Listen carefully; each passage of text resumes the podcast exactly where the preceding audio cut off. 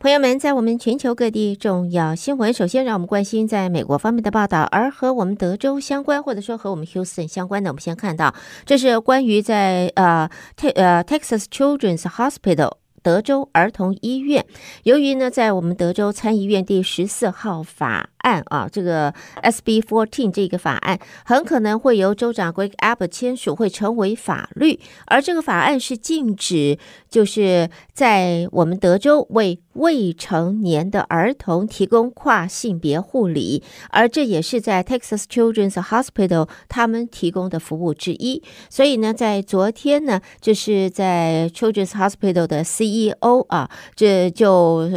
送了信件给自己的员工，也告诉他们在未来可能会发生的变化，就是对于在性别肯定护理方面呢，在未来一旦州长签署法案成为法律之后，那么就会生效。那么一般来讲，这个法律如果这生效是在今年九月份生效之后，Texas Children's Hospital 这个德州儿童医院将不会再为未成年的儿儿童提供包括了激素治疗，还有其他的跨性别护理。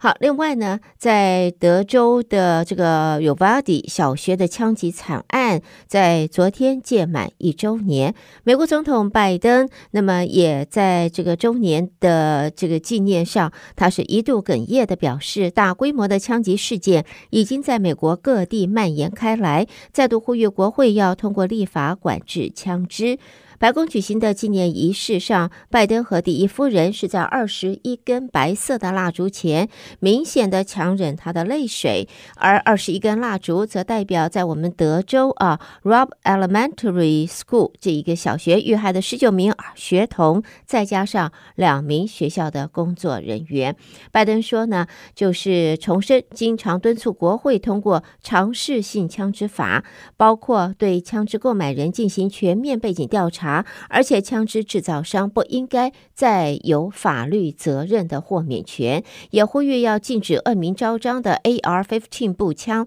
这是一种军用式步枪，在合法拥枪群体当中倒是十分受欢迎，但是它也是大规模枪击事件中的武器选择。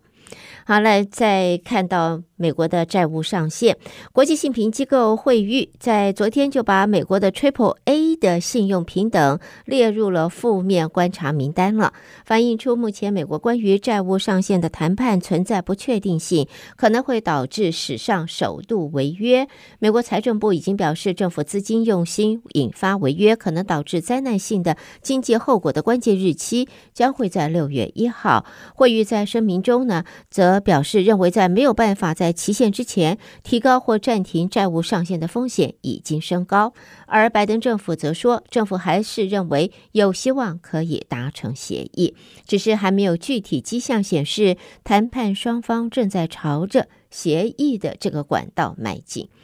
另外，白宫发言人科比在昨天说，中国封杀了美光科技啊，Micron Technology 不会伤害改善美国和中国关系所做的努力。科比强调，华盛顿已经直接和北京接触了。他说，中国政府近期是以安全为由，对美国晶片商 Micron 发布了禁令，显然是想破坏 G7 反对经济胁迫的强硬立场。而 G7 则是首度就此发布声明之后一天之后，美光就遭封杀。那么，在现在，科比则说，白宫也正在与中国政府直接的沟通。他表示，不预期美光的争端会破坏白宫为了和中国建立更富有成效的关系所做的努力。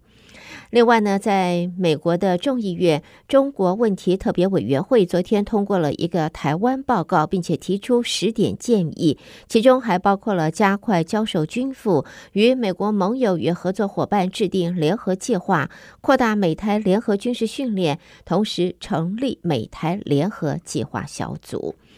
接着看到，为了应应在中国方面的扩军，美国海军也有可能在日本的民间造船设施维修战斗舰，数量将会有二十多艘，这也会是美国战斗舰首度在日本的基地以外进行常态性维修，将来美国和日本也有可能会在日本共同造舰。美国考虑到善加利用包含日本在内的同盟国的设施，要以机动性来因应在东亚扩军的中国。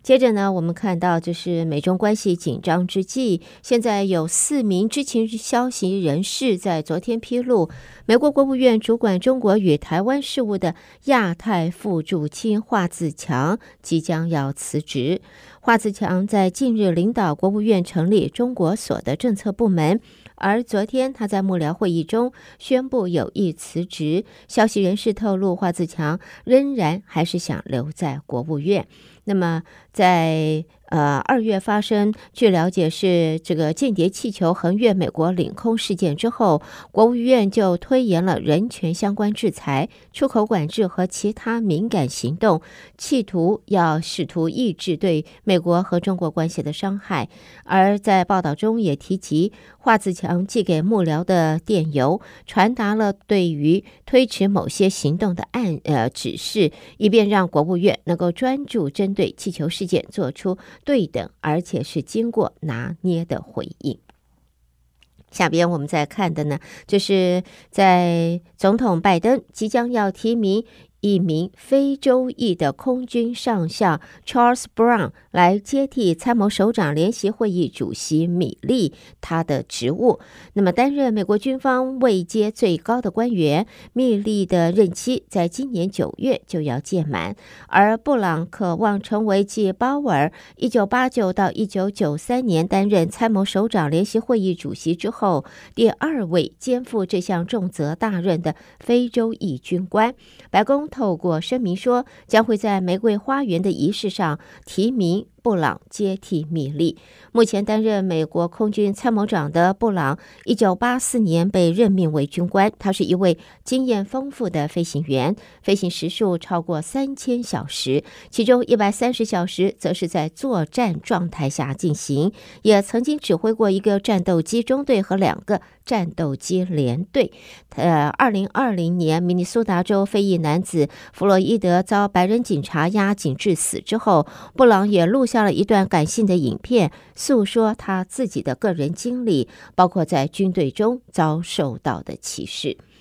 好，接着看美国总统大选了。这会儿是佛罗里达州的州长迪尚特，这应该会是美国政坛在保守派方面共和党的后起之秀、明日之星，或许还是一匹黑马呢。他在昨天正式宣布投入明年总统大选，誓言要引领我们伟大美国再起，预料将会和前美国总统川普要展开一场是腥风血雨啊，非常血腥的一场呃提名战。那么，迪尚特被视为是共和党的明日之星，但是在川普近几个月毫不有留情的攻击之下，人气稍微的下降。反观川普，虽然深陷多起刑事调查，还是处于领先的优势。迪尚特在上传社区媒体推特的影片说，已投入总统大选了。四十四岁的迪尚特稍早向美国联邦选举委员会递交相关文件之后，发起推特的直播，与这个平台身价亿万的老板马斯克畅谈。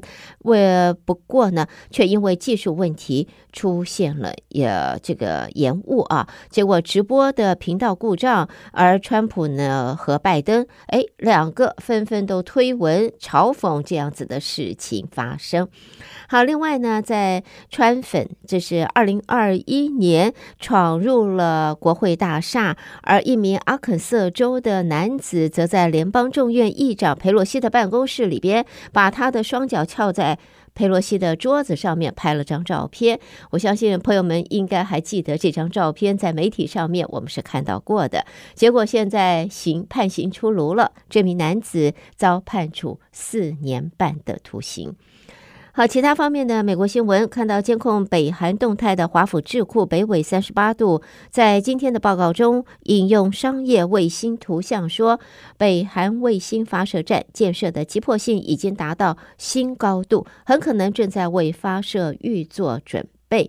报告说呢，尽管过去一年中西海卫星发射基地一直在针对关键基建进行现代化及扩增作业，但是活动频率增加则表明这个基地预备发射卫星的急迫性已经达到了新的高点了。而在《华尔街日报》也说呢，韩国提供的数十万枚炮弹现在正经由美国运往乌克兰来抵御俄罗斯的侵略。在韩国当局原本是抗拒军援乌克兰的。其他方面的这个相关的新闻，我们看到就是在旧金山的报道。这是辉达公司啊，Nvidia，它在公布的最新财报显示，人工智慧蓬勃发展，正在带动高阶晶片方面的需求。第二季他们的营收现在有望可以超越华尔街预期的百分之五十以上，所以让它在昨天的盘后股价一度往上飙涨达百分之二十八。好的，朋友们，这是带给大家在呃今天美国方面的重要新闻。收听的是德州中文台，我是胡美健。下边焦点将转到国际新闻方面，请和我继续一同关心。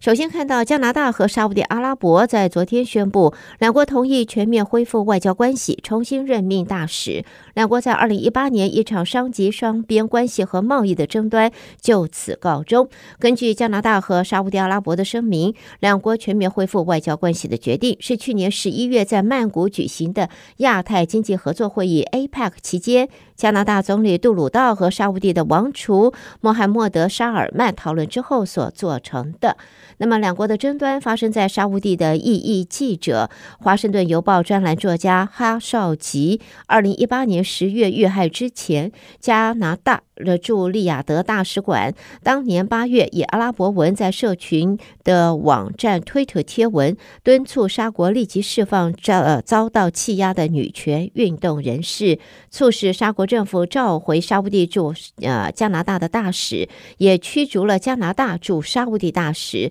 那么，沙乌地政府冻结所有新的贸易往来，所以在经过了将近五年，现在这两个国家在昨天宣布恢复彼此外交关系。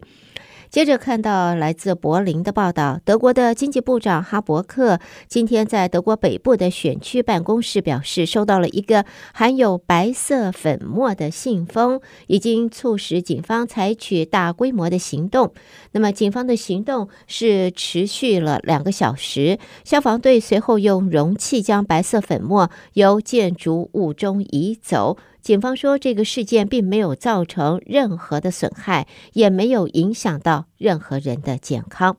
接着呢，在莫斯科方面的消息，则看到土耳其的总统大选是在二十八号要进行决选。观察人士则说，俄罗斯当局是期盼执政二十年的总统埃尔段能够获胜。土耳其新总统将会对俄罗斯乌克兰战争，还有克里姆林宫与北约僵局等与莫斯科利害攸关的议题具有影响力。六十八岁的埃尔段统治土耳其二十年，尽管民调显示他的支持度落后七十四岁的对手最大在野共和人民党的党魁，但是他还是在这个月稍早的第一轮投票当中，仍然还是占领先的优势。接着看到来自东京的消息，日本首相岸田文雄准备要出席七月份在立陶宛所举行的。呃，北大西洋公约组织领袖高峰会如果成型，将是继去年六月之后日向第二度的与会。会中会讨论加强援助乌克兰。政府相关人士则透露，安田文雄考虑出席七月立陶宛举行的北约峰会，目前还在协调当中。如果与会，岸田将提出加强支援遭到俄罗斯侵略的乌克兰，以及在打击假消息方面，还有在太空以及网络等领域与北约加强合作的方针。报道也说，北约计划在东京成立联络办事处一事，可能也会是这届北约峰会的议题之一。另外呢，在日本的长野县中野市内，在今天傍晚发生了一起男子持猎枪枪击事件，造成了两名员警和一名女子死亡。行凶男子逃离事发现场之后，躲入了民宅，目前还在和警方对峙僵持中。而在警消单位则呼吁，在这个呃附近的居民。不要外出。那么，在日本的媒体说呢，行凶男子逃入了民宅，这户民宅也是中野市议会议长的住家，目前还正在和警方僵持当中。接下来呢，我们看到这是开罗的报道了。运河服务公司就是 Less Agencies，他呢在今天表示，香港货轮新海通二十三号在苏伊士运河短暂搁浅数小时后，借着拖船之力重新的浮起，这条全球最为繁忙的水道之一的航行也将恢复正常。这一艘达一百九十公尺长的货轮已经被确认。是新海通二十三号。那么，苏伊士运河的管理局已经在当地时间上午七点四十分左右，成功的让新海通二十三号重新浮起了。他们获悉船只发动机故障之后，就派遣了拖船，成功的使货轮重新浮起。现在呢，双向的航运已经恢复了正常。接着我们再看，这是来自雪梨的消息。澳洲雪梨市中心有一栋七层楼的建筑，在今天发生了大火，现场烈焰冲天，浓烟密布。消防单位出动了一百多名消防员，再加二十辆的消防车。而媒体则报道，附近的轻轨列车也因为这起大火，现在不得不宣布要暂停的服务了。接着我们看，在国际能源总署今天发布了一个报告，报告中说，由于清洁能源支出超过化石燃料，预估在今年太阳能的投资将会首度的超越石油，这是一个值得欢迎的发展。但是国际能源总署则警告，化石燃料的投资正在增加，而且为了在二零五零年前能够实现。近零排放的目标，化石燃料的投资应该要迅速下降才对。在国际能源总署的执行董事在能源总署最新能源投资报告发布的声明中说，清洁能源的发展迅速，比许多人意识到的还要快，投资趋势。在这个表现很明显。那么，根据能源总署的数据，在今年清洁能源投资预估会比二零二一年增加达百分之二十四。好，我们最后看到这是里斯本的报道啊。欧洲的伊比利半岛周遭的水域出现了一小群的虎鲸，它们撞击帆船的事件。研究人员表示，实在是搞不清楚啊，没有头绪，为什么这些虎鲸有这种行为？也许是他们与船只有不良的互动，看对方不顺眼，甚至也可能只是为了好玩调皮。根据报道，一艘十四公尺长的帆船就在数小时航程。期间发现船舵出现问题，结果看到大这个是虎鲸破浪穿梭，则表示虎鲸对船是亦步亦趋，还猛撞船舷，咬住船舵。船员只好把情况通报西班牙海防，并且保持镇定。在现在呢，欧洲这一个伊比利半岛的水域出现了虎鲸撞帆船的事件，研究人员则对虎鲸的行为表示，真的是。没有办法理解他们的这个原因是如何形成的。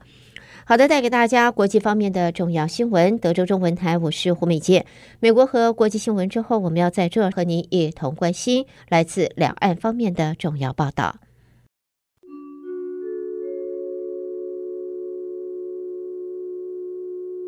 第一个看到来自北京的报道，中共中央台办、国务院台办主任宋涛在昨天会见了前海基会董事长林中森一行。宋涛表示，两岸同胞走亲走近，扩大交流合作是符合共同愿望。他说，中国大陆全面贯彻总书记习近平关于对台工作的重要指示精神和新时代党解决台湾问题的总体方略，要坚持一个中国原则和九二共识，坚决反对台独分裂和外部势力的干预，积极促进两岸关系和平发展、融合发展。扎实的推进祖国统一进程。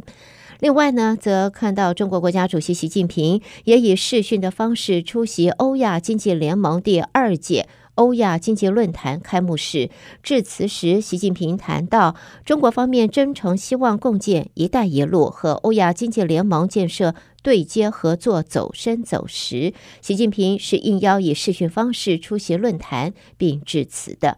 而中国商务部则在今天说，商务部长王文涛在今明两天将会到美国参加亚太经济合作组织。APEC 贸易部长会议期间，他会和美国商务部长雷蒙多和贸易代表戴琪分别举行会谈。那么，发中国商务部发言人说，中国方面将就中美经贸关系和双方共同关心的问题与美国方面进行交流。中美经贸首长上一次的会面啊，则是在二零二二年的十一月十八号，王文涛在泰国曼谷 APEC 领导人非正式会议期间应约与戴琪会面。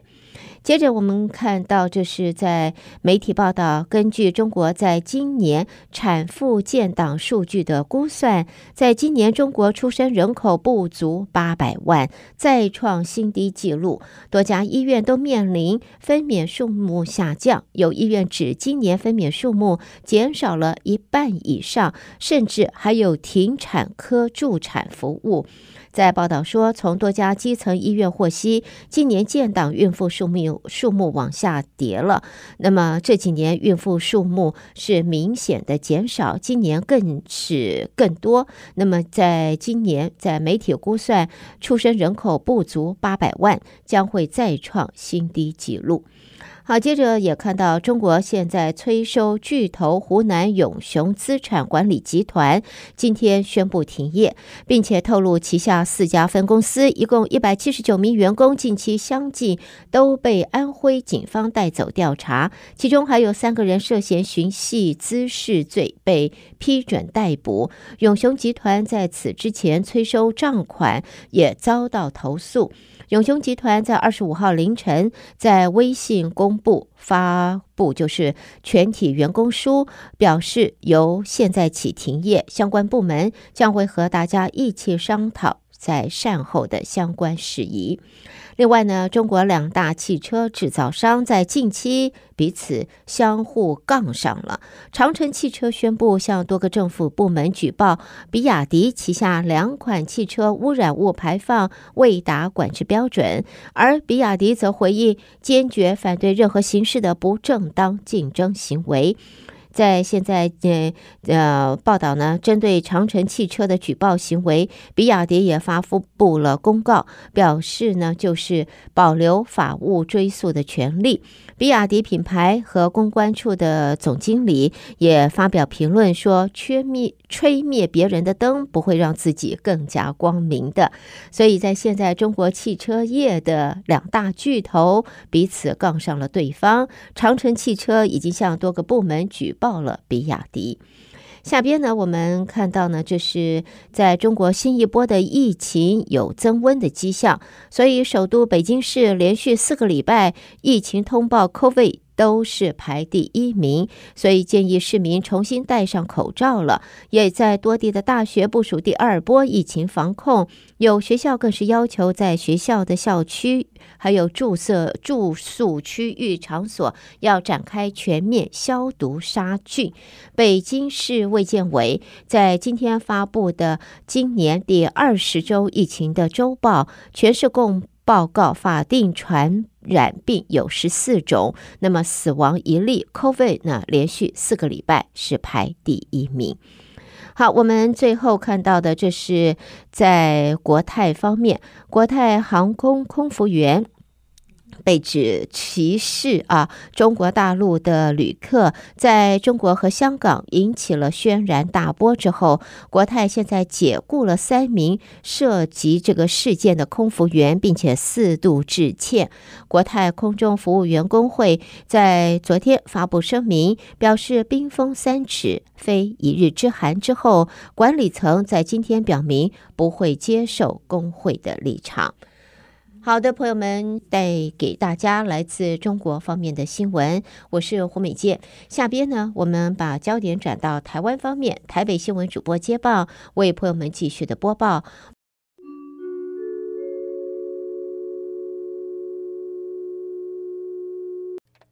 德州中文台的听众朋友们，大家早安，我是李自立。台湾方面讯息，今天首先为您报道的是。第七十六届世界卫生大会 （WHA） 开议之后的总讨论议程，总计有十二个友邦及十二个理念相近国家为我仗义直言，大部分是直接发言声援台湾，也有国家透过重视包容性、不应政治化以及应接纳所有利益攸关方参与的主张，明确的呼应我国的推案诉求。外交部强调。后续仍会与友邦和理念相近国家密切合作，积极为我国推动参与世卫组织，创造更深厚的基础跟动能。外交部发言人刘永健说：“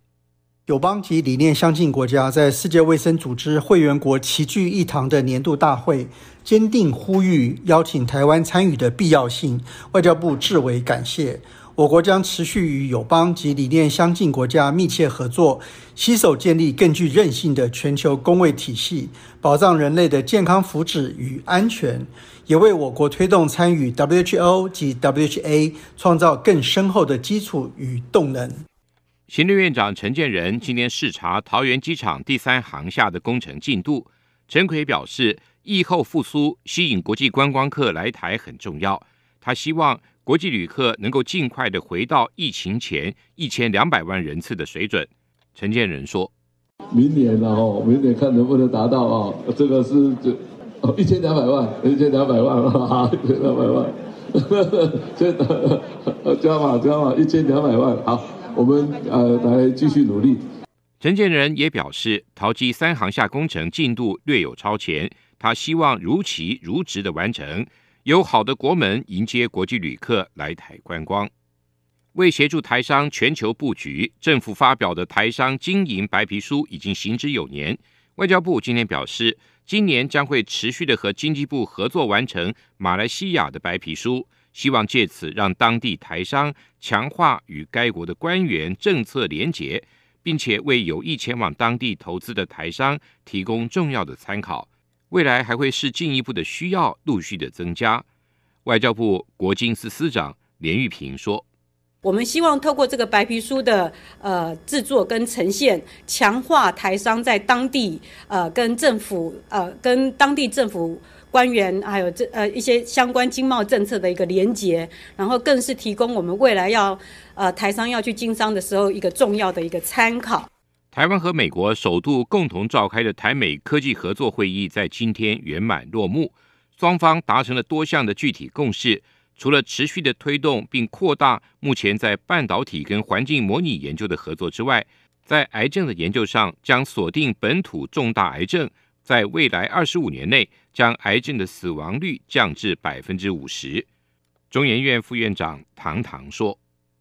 换句话说，如果以统计上面来看的话呢？”现在癌症的死亡率在台湾来讲的话，大概是每年大概是有五万人啊。那希望在二十五年之后的话，能够降到大概二点五万人啊，这是未来的一个目标啊。国科会主委吴振中也表示，这是美国国务院首度率领科研官员组团来台，对于深化台美双方的科研合作具有重大的意义，也显示双方的合作已经迈向新的里程碑。吴振中说。啊有几位官员跟我讲，他们签了很多跟他合作的一些这个一一些计划，但是自己没有来过。那这次亲身来过以后，他说回去，其中有一位这个这个这个副所长，要回去一定要请所长自己一定要来哈。行政院院会今天通过交通安全行动纲领，行政院长陈建仁在院会表示，国发会正在审议七年新台币四百亿元的永续提升人车安全计划，搭配前瞻基础建设提升道路品质计划二点零的两百四十四点八亿，期盼透过中央的政策引导，地方的全力落实，改善行人的环境空间。行政院发言人林子伦转述说：“另外，国发会也审议中的永续提升人车安全计划，预计在未来七年投入四百亿元。透过中央政策的推动引导，地方必须全力落实执行，人行环境空间的改善方有成效。后续请内政部及交通部借由考核督导各县市政府，积极落实执行行人优先交通安全政策。”并主动盘点行人安全改善空间，提案改善横向整合与给予民众沟通，以提升整体人行环境与行车安全。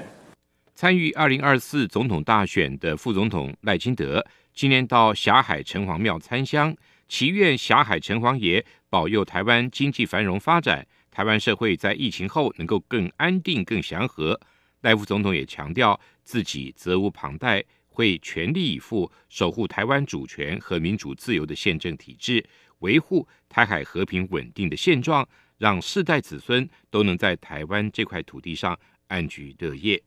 赖清德说：“感谢哈这个大姐给我重责大任呐哈，要我扛起这个责任啊，我一定责无旁贷，会全力以赴啊。然后不管是在守护我们台湾的主权，维护。”台海和平稳定的现状，也会去稳定哈维持维护台湾的民主自由的宪政体制，让我们代代子孙都可以在台湾这块土地上安居乐业。新北市长侯友谊获得国民党征召参选二零二四总统后，民调下滑，引发基层忧虑，整合的步调过慢。侯友谊今天对此表示，他会全心全意面对所有挑战。坚定的步伐向前走，只要大家没有私心，愿意全心全意守护中华民国，他会认真打拼，赢得人民的信赖。侯友谊说：“只要大家都没有私心，愿意全心全力，大家守护中华民国，顾台湾这土地所有人民，这是咱上大的心愿嘛。所以我哋要讲哦，和平啦、安全啦。”啊，这个安定繁荣永续，这是咱基本的生活条件。所以，这个代志，我相信咱爱认真拍拼，好来赢得人民的信赖。另外，民众党主席、总统参选人柯文哲近期则是南下勤跑基层，而前总统陈水扁二十四号曝光了两人的握手合照，表示柯批路过府城，两人关系引人遐想。不过，陈水扁也强调。柯文哲并没有寻求他的支持，而是认为自己八年的总统经验就像活字典，向他请益如何拼经济与用人的哲学。柯文哲竞选办公室发言人陈志涵则证实，柯文哲趁南下参访，顺路拜会前总统陈水扁，请益国政跟市政的经验，其余的内容则不便透露。他说。柯文哲来说，陈水扁就是他一个政治上的的前辈。那这个前辈，他不管是在过去他在担任台北市长任内，或者是他现在有意要竞逐总统，其实都有很多，不管是这个从政的经历啊，或者是一些心得感想，可以来做一些交流分享。